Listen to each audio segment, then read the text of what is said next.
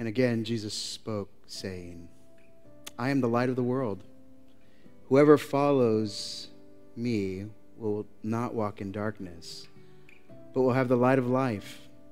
And so the Pharisee said to him, Are you bearing witness about yourself? Your testimony is not true. Yet Jesus said, Even if I do bear witness about myself, my testimony is true. For I know where I came from and I know where I'm going.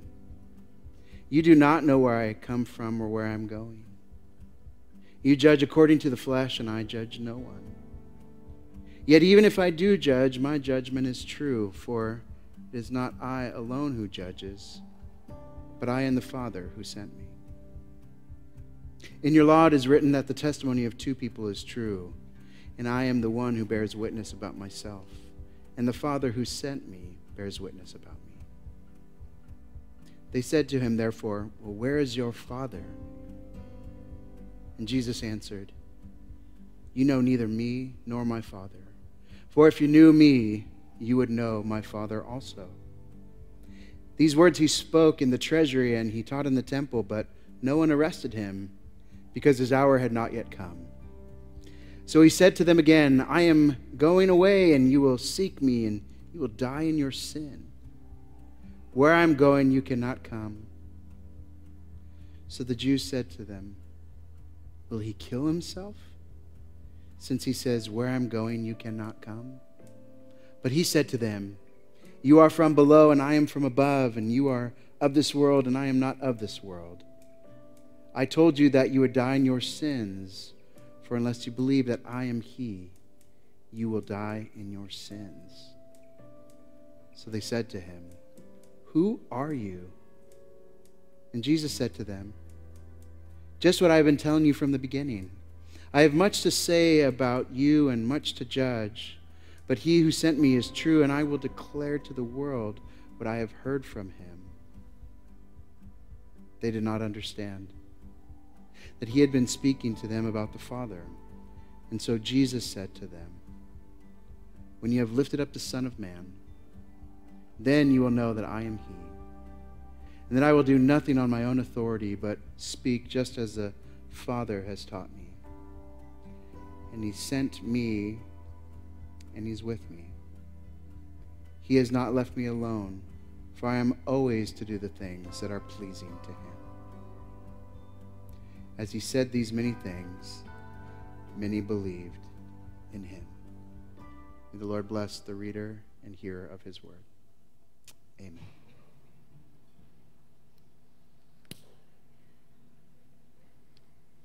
In the beginning was the Word. And the Word was with God, and the Word was God. He was in the beginning with God.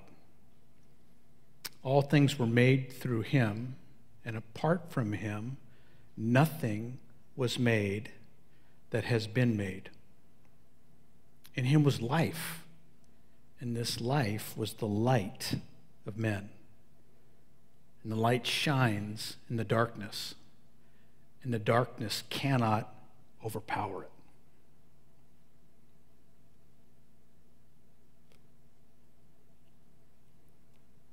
We'll let your eyes adjust here for a second as we lean into God's word in this incredible statement that Jesus has made about being the light and the life, really, of the world.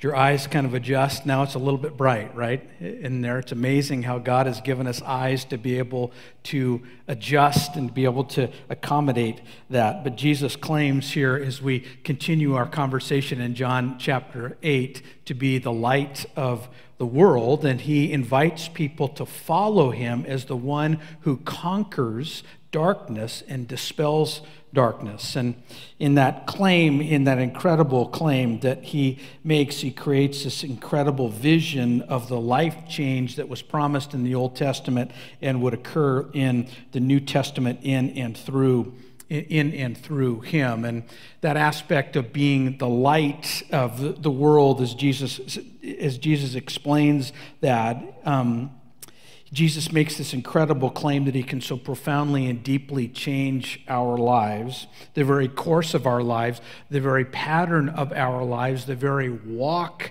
of our lives, is the language that he uses, that we will be in step with him, with God Almighty, and walk away and out of in darkness into light. And so, in those extraordinary claims here, we embrace this incredible passage in John chapter 8 where Jesus gives his second of of seven I am statements. These I am statements connect him with God Almighty, with Yahweh, with God's covenant name of the Old Testament, to be able to say, the one who promised, the one who created everything, I am that person. And then he gives these seven pictures here. And today we are in this aspect of, of light. And, and so we want to look at this Jesus in this really elegant, simple kind of form does something that John loves doing in the gospel as he puts these, as he helps us understand the way Jesus explained himself.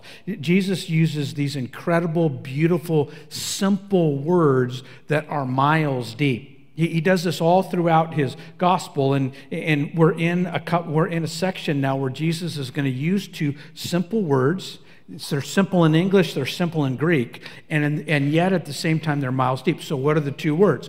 Light and life. That's why I read from John chapter 1 in there as well, where Jesus claims, right, where John claims that Jesus in him was life, and this life was the light of men. And the light shines in the darkness, and the darkness cannot overpower it. And so in this, Jesus is light and he is life. You heard that in the passage as Don, as Don read it for us. And in John chapter 8, where I'm going to invite you to turn to, to, to John chapter 8, verse 12. And here's the principle we're going to look at in this first section here. here. Thank you. Thank you very much. The light, the light of Jesus cannot, cannot excuse me, that the light of Jesus cannot be overcome by the darkness of this world.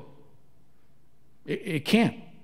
It can't be overpowered. It can't be overcome. It can't be conquered by the darkness of this world. That's, that's what Jesus is claiming here.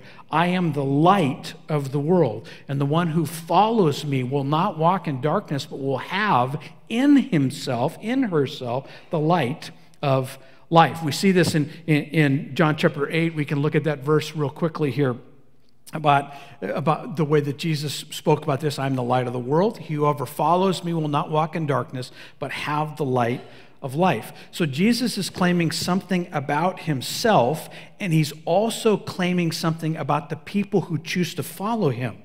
What he's claiming about himself is that light, that which dispels moral darkness and all of the chaos associated with it, is in Jesus. He is the source of that kind of light.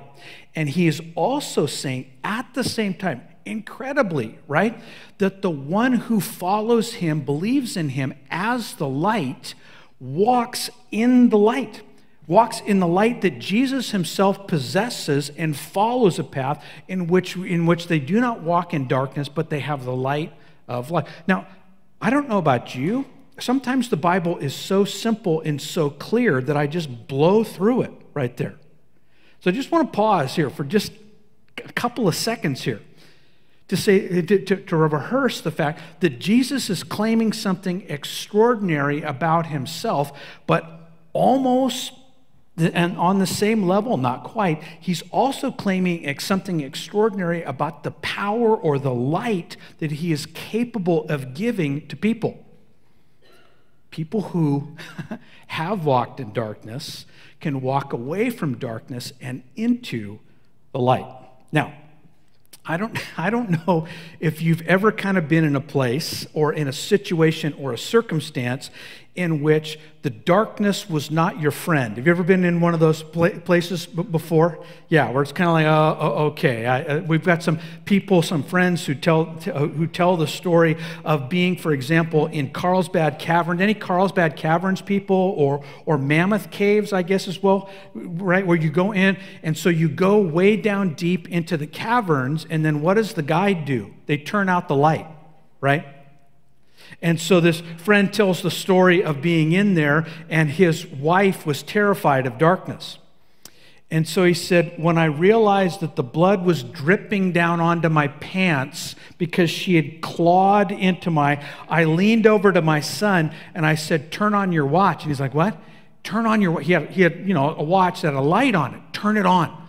You know, what, why? Dad? Because I'm going to bleed to death, okay? Please turn, right? It's that, that, that oppressive sense of almost, it almost feels palpable. De- Debbie and I um, lived in Orange County for a long, long time, and then we moved from there to near near Yosemite. It's it's kind of the gold country is where we we lived, and uh, and so they call those kinds of communities sub-rural. It was a new time new term for us. It's kind of in between suburban and and rural, and so we lived up there, and we had a little bit of elbow room land or whatever. Some of you were like, "Oh, dude, why did you move?" Anyway, okay, yes. And others of you are like, I can't do that. Yeah, I could never leave the beach. That's fine.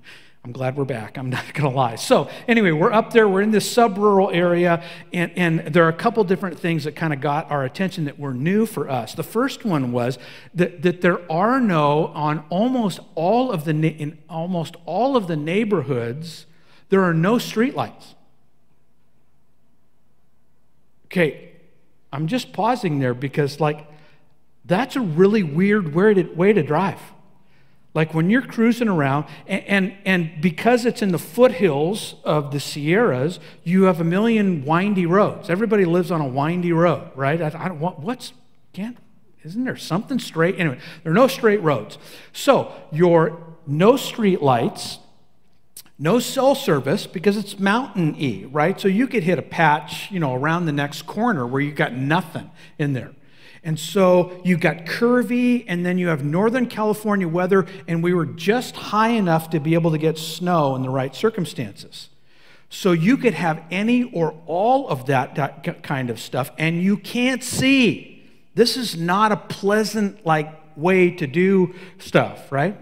And well, and then there were power outages. So the person that we bought the home from decided that they were done with power outages and put in a generator because they were the first in the line of when the power would go out. And so when you have that kind of darkness, okay, we were able to, you know, our, our, our stuff would come on or whatever, but you could walk outside and look out over the neighborhood. We were up on just a little bit of a knoll, and you could, you could see out there, and there was nothing to see. There were no lights anywhere.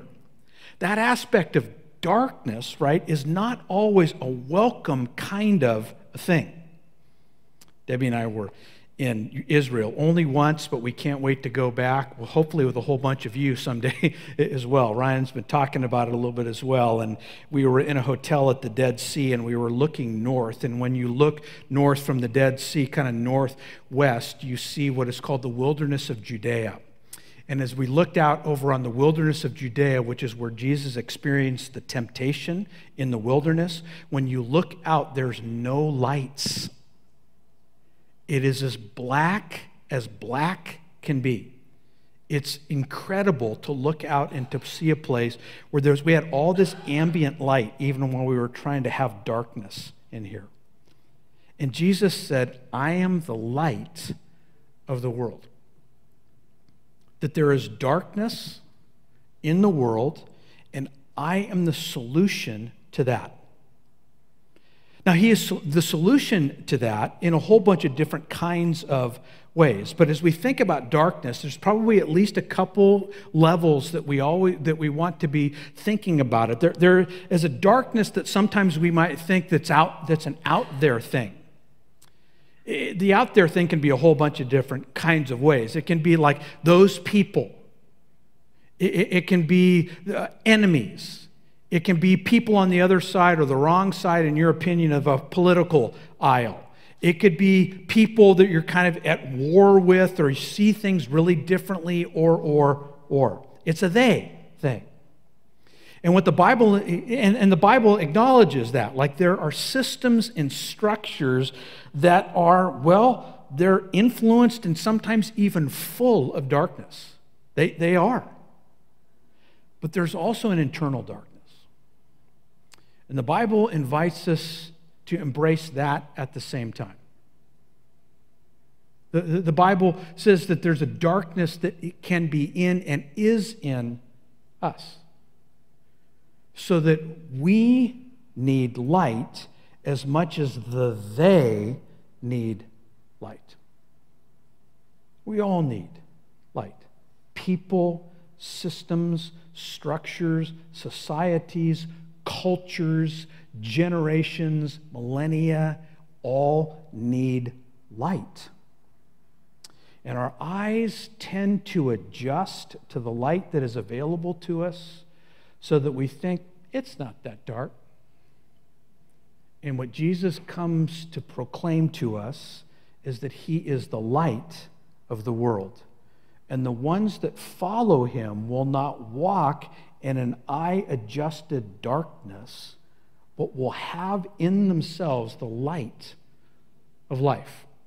Now, that, that light of life has massive implications, not just for some eternity and not just for uh, forever, and not just kind of a utopian kind of, well, we'll be in heaven someday with Jesus, but it actually comes to bear, it breaks into the darkness of, of the right now. The, uh, our, our right now. And, and John, the author of this gospel, also wrote three letters, short little letters, in which he continues this light picture of, of, who God is and who Jesus is and, and what it means to, to walk in the light. And he, he says this in 1 John chapter 5, verses 5 through 7. He says, This is the message we have heard from him, from Jesus, and proclaim to you that God is light, and in him is no darkness at all. If we say then that we have fellowship with him, the God of light, God is light, while we walk in darkness, he says it doesn't make sense. We, we lie and we do not practice the truth. But if we walk in the light as he is in the light, we have fellowship with one another, and the blood of Jesus cleanses us from all sin. John's saying a number of different things here about who God is and then who people can be in in him because he is the light. So let me just let me drop down. Let's start with this first little this first aspect here. This is the message we have heard from him proclaimed to you that God is light and in him is no darkness at all. This becomes with God as light and God is light uh, is, is a picture of, of his, his purity and his perfection that there's nothing in him that taints his purity and perfection. The, the, Bible frequently calls that God's holiness. Now, sometimes holiness, unfortunately, in, in a church can be a loaded term, right? We, we, we come up with terms like holier than thou, right? For example, and sometimes kind of in that horizontal relational kind of way, something that is so magnificent gets, well, it gets twisted in there. But God is holy, and what the Bible means by God is holy is that God is, is perfect and God is pure. He is magnificent. And what goes along with that in the Bible is that God is not just perfect and pure, but He is beautiful. That it, it, shows us his, his beauty. Okay, so I mentioned we lived in Northern California and, and um, we lived not far from Yosemite. Um, so we were kind of in the north part. We would come down, for those of you who are familiar with Yosemite, Yosemite we would come down the 120. You can come kind of straight from west to east from Merced, and you can come up through the, the Merced River and see that's beautiful, or you can come up through the portal on the south, up the 41, all of those places. And, and all of those places, you get to the place, you get to a place in the valley where you see the, where you, in, in, Yosemite where you see the valley for the first time. Some of you have been to Yosemite, right? How, how, have you been to Yosemite before? Okay, a whole bunch of you. So you come to that place where you see the valley, right? Now, here's the sign that is not actually there when you come to that place where you can see the valley. That says, it says, pull over. You should be in awe now. There's no sign that says that, right? Yeah. But what happens? You pull over because you're in awe. You're like, okay, I've seen it in pictures, but oh my God, are you kidding me? And it doesn't matter what season it is, right? We, we just had friends post that were, who were in the valley the other day, and it's fall in the valley. So the trees are spectacular. Fall's not so much, trees, right? Absolutely spectacular. So you drive into the valley, you see Half Dome, you see El Cap, you see the falls, or what hopefully was left of the falls, and maybe the trees are there, or if it's winter, maybe the snow is there, or if it's springtime, it's exploding, or whatever it is that is going on. And no one needs to say, You should be in awe now, because you're in awe now. Because it's beautiful, right? It's like perfect. It's pure. It's unbelievable. It is not man made. And we could multiply that by all kinds of pictures, right? Of purity, of perfection, of all that we have collectively have posted about a sunset in North County, San Diego, right? And you get the clouds just right and the pinks and the blues, right? And it's like, you have got to be kidding me right? I'm looking at this right now. I have to post this. You get to the Grand Canyon and look over the edge and you realize you can't see the bottom of the canyon and the immensity, and you're thinking, you have got to be kidding me, right? And on and on and on. And that's just the physical world. And what John says is that, that God is light and that, that God is perfect, that He is pure, that He is beautiful. And no one needs to tell us when we see Him for who He is, we should be in awe now. There's no necessary sign. Because when we see Him in His magnificence and His purity, we are in awe.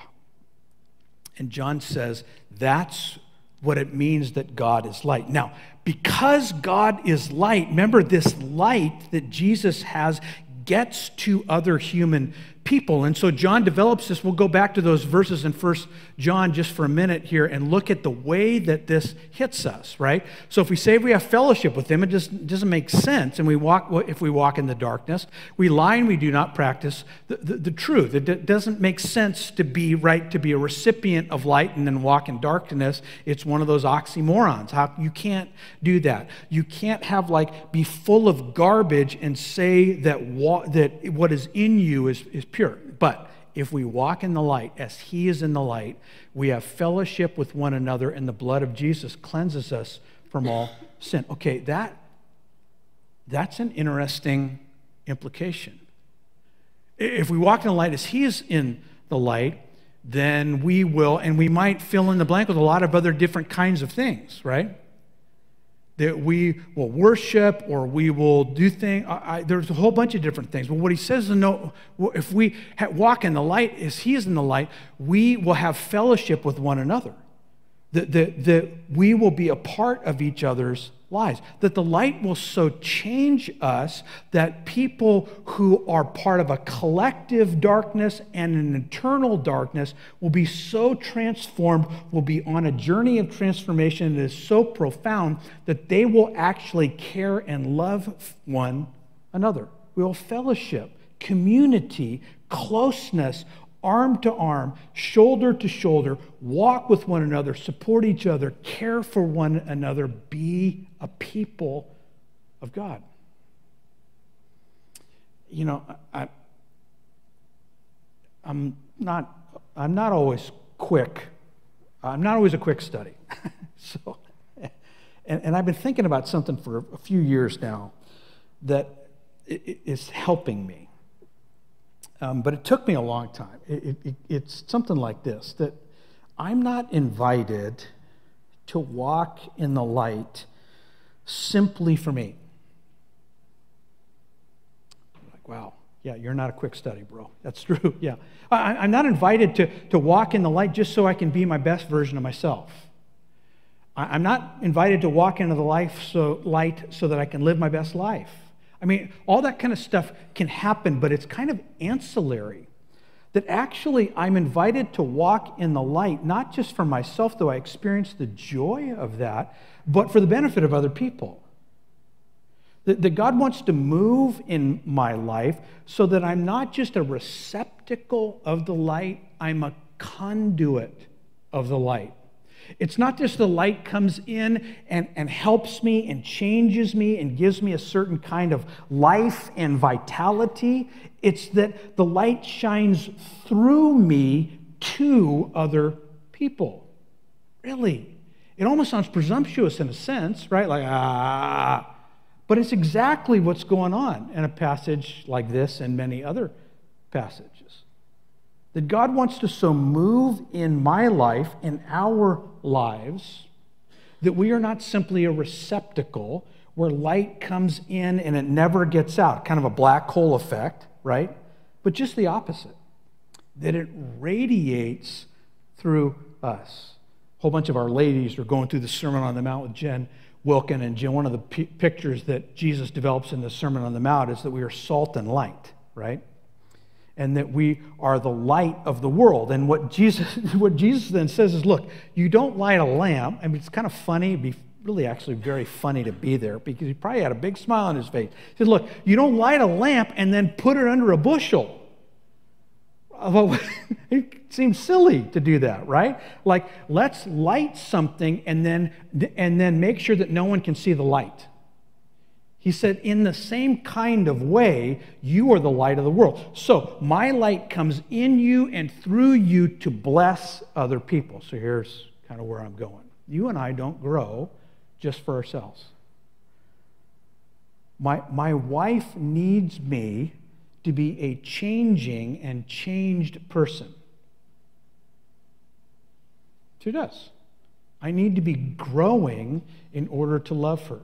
And we just can keep going in all the different kinds of relationships. We just became grandparents. Oh my gosh, how good is this? I, I purposefully did not have a grandbaby picture uh, on here. That's not a joke. I, I just didn't because I'm not going to be that guy. But after the service, if you'd like to talk, I've got a couple. The first bath was the other day. It's adorable. And oh my gosh. Anyway, our little granddaughter, she is just adult. So, we, we have a granddaughter, and my granddaughter, and hopefully many other siblings and cousins, need me to be coming, right? Kind, the kind of person that is changed by the light. Jesus sent him the light of the world. And it's not just a claim of who he is, it's a claim that in him is perfection in him is purity, in him is beauty, and that beauty he gives to other people who have walked in darkness, but now, because they follow him, they will have in themselves and through themselves the light of life. See, Jesus invites you and me not just to believe that he is the light but believe that because He is the light, He is able to give us His light so that we do not walk in darkness, but we have and are not just receptacles, but conduits of the light of life. There's a second aspect that He develops here. We want, that we want to just hit and acknowledge here in this great section here in verses 21 through, well, really through the, the, the uh, the rest of the section here, but we'll condense it here, is that Jesus not just claims to be the light of the world, but also the life of the world. And the, the life of Jesus is the only thing capable of conquering sin and death, is effectively what Jesus says in this second section. Where do you get that? We have verses 21 through 24 right here. I want you to listen for repeated phrases with me as I read this again, okay? It was a little while ago that we read this. And so Jesus said to them again, I'm going away and you'll seek me and you'll die in your sin. Where I'm going, you cannot come. Okay, now they're like, well, what are you going to do what, he's going to kill himself since he says, where I'm going, you cannot come. And Jesus doesn't really answer that. He says, oh my gosh, you guys, you're from below. I'm, I'm from above. You are of this world. I'm not of this world. And I told you that you would die in your sins, for unless you believe that I am He, you will die in your sins. Did you hear the repeated phrases there? You will die in your sins. Wow. Okay, so th- this is not like, hey, Jesus is going to help me live my best life, and Jesus is going to, et cetera, et cetera. There's a lot more at stake here.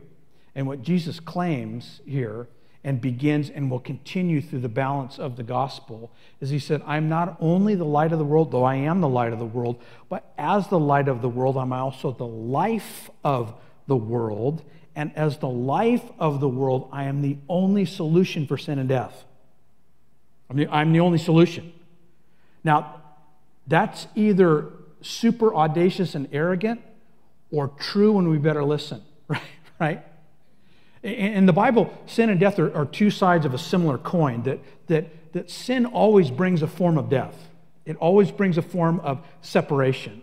And so, in that, we have these two sides of, of the coin. And when Jesus says you're going to die in your sins, it's because that's what happens. Death comes by sin.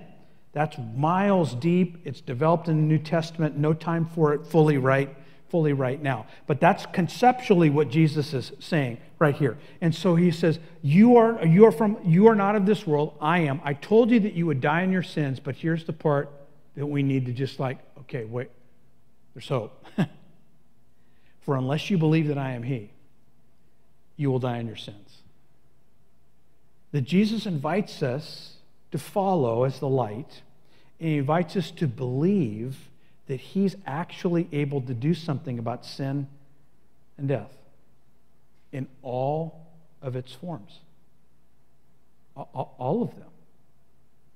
That there will be a day where Jesus fully and finally crushes sin, where he vanquishes it, where he wins, where he, he conquers it and it will be eradicated.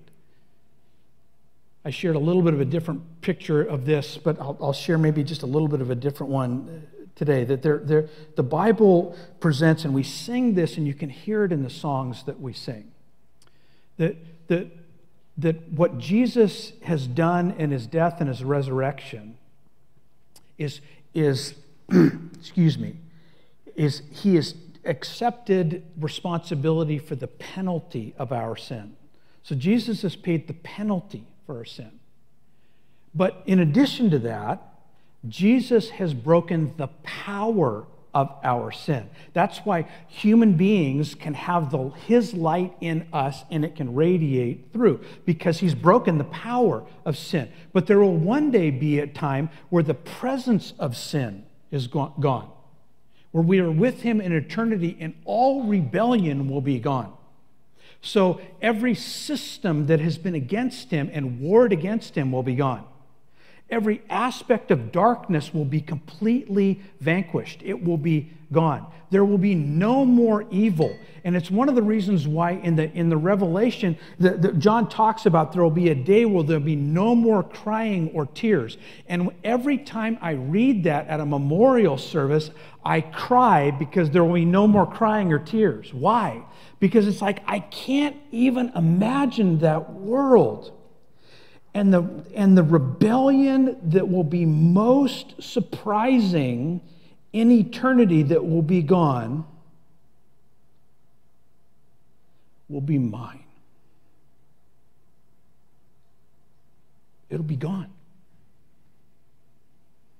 All of my resistance, all of my questioning, all of my doubt, all my fear, all my whatabouts, all my I'm not really sure,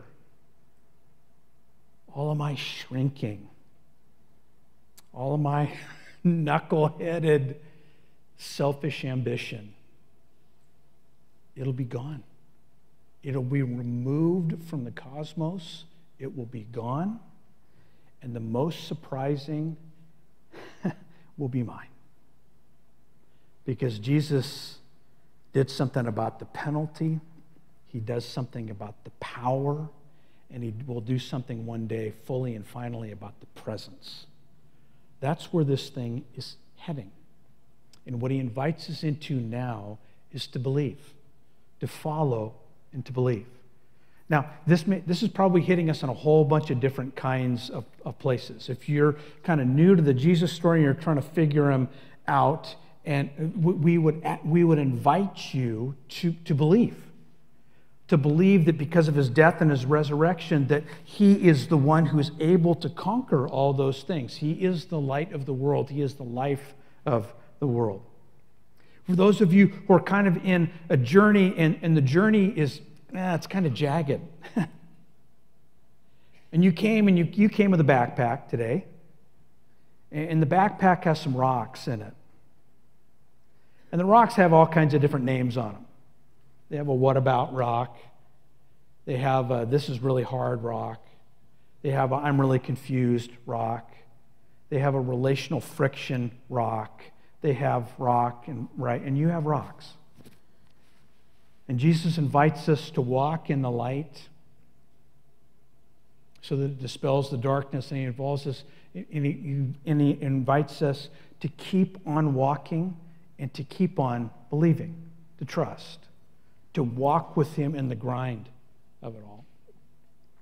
And for those of you maybe who are down the road and, and, and you are thinking, okay, yes, so I'm not quite at that place. My backpack is not full. Thank God for that. We need you. we need you to walk with us and alongside of us. We need you to help us learn how to walk in the light, how to walk in His life.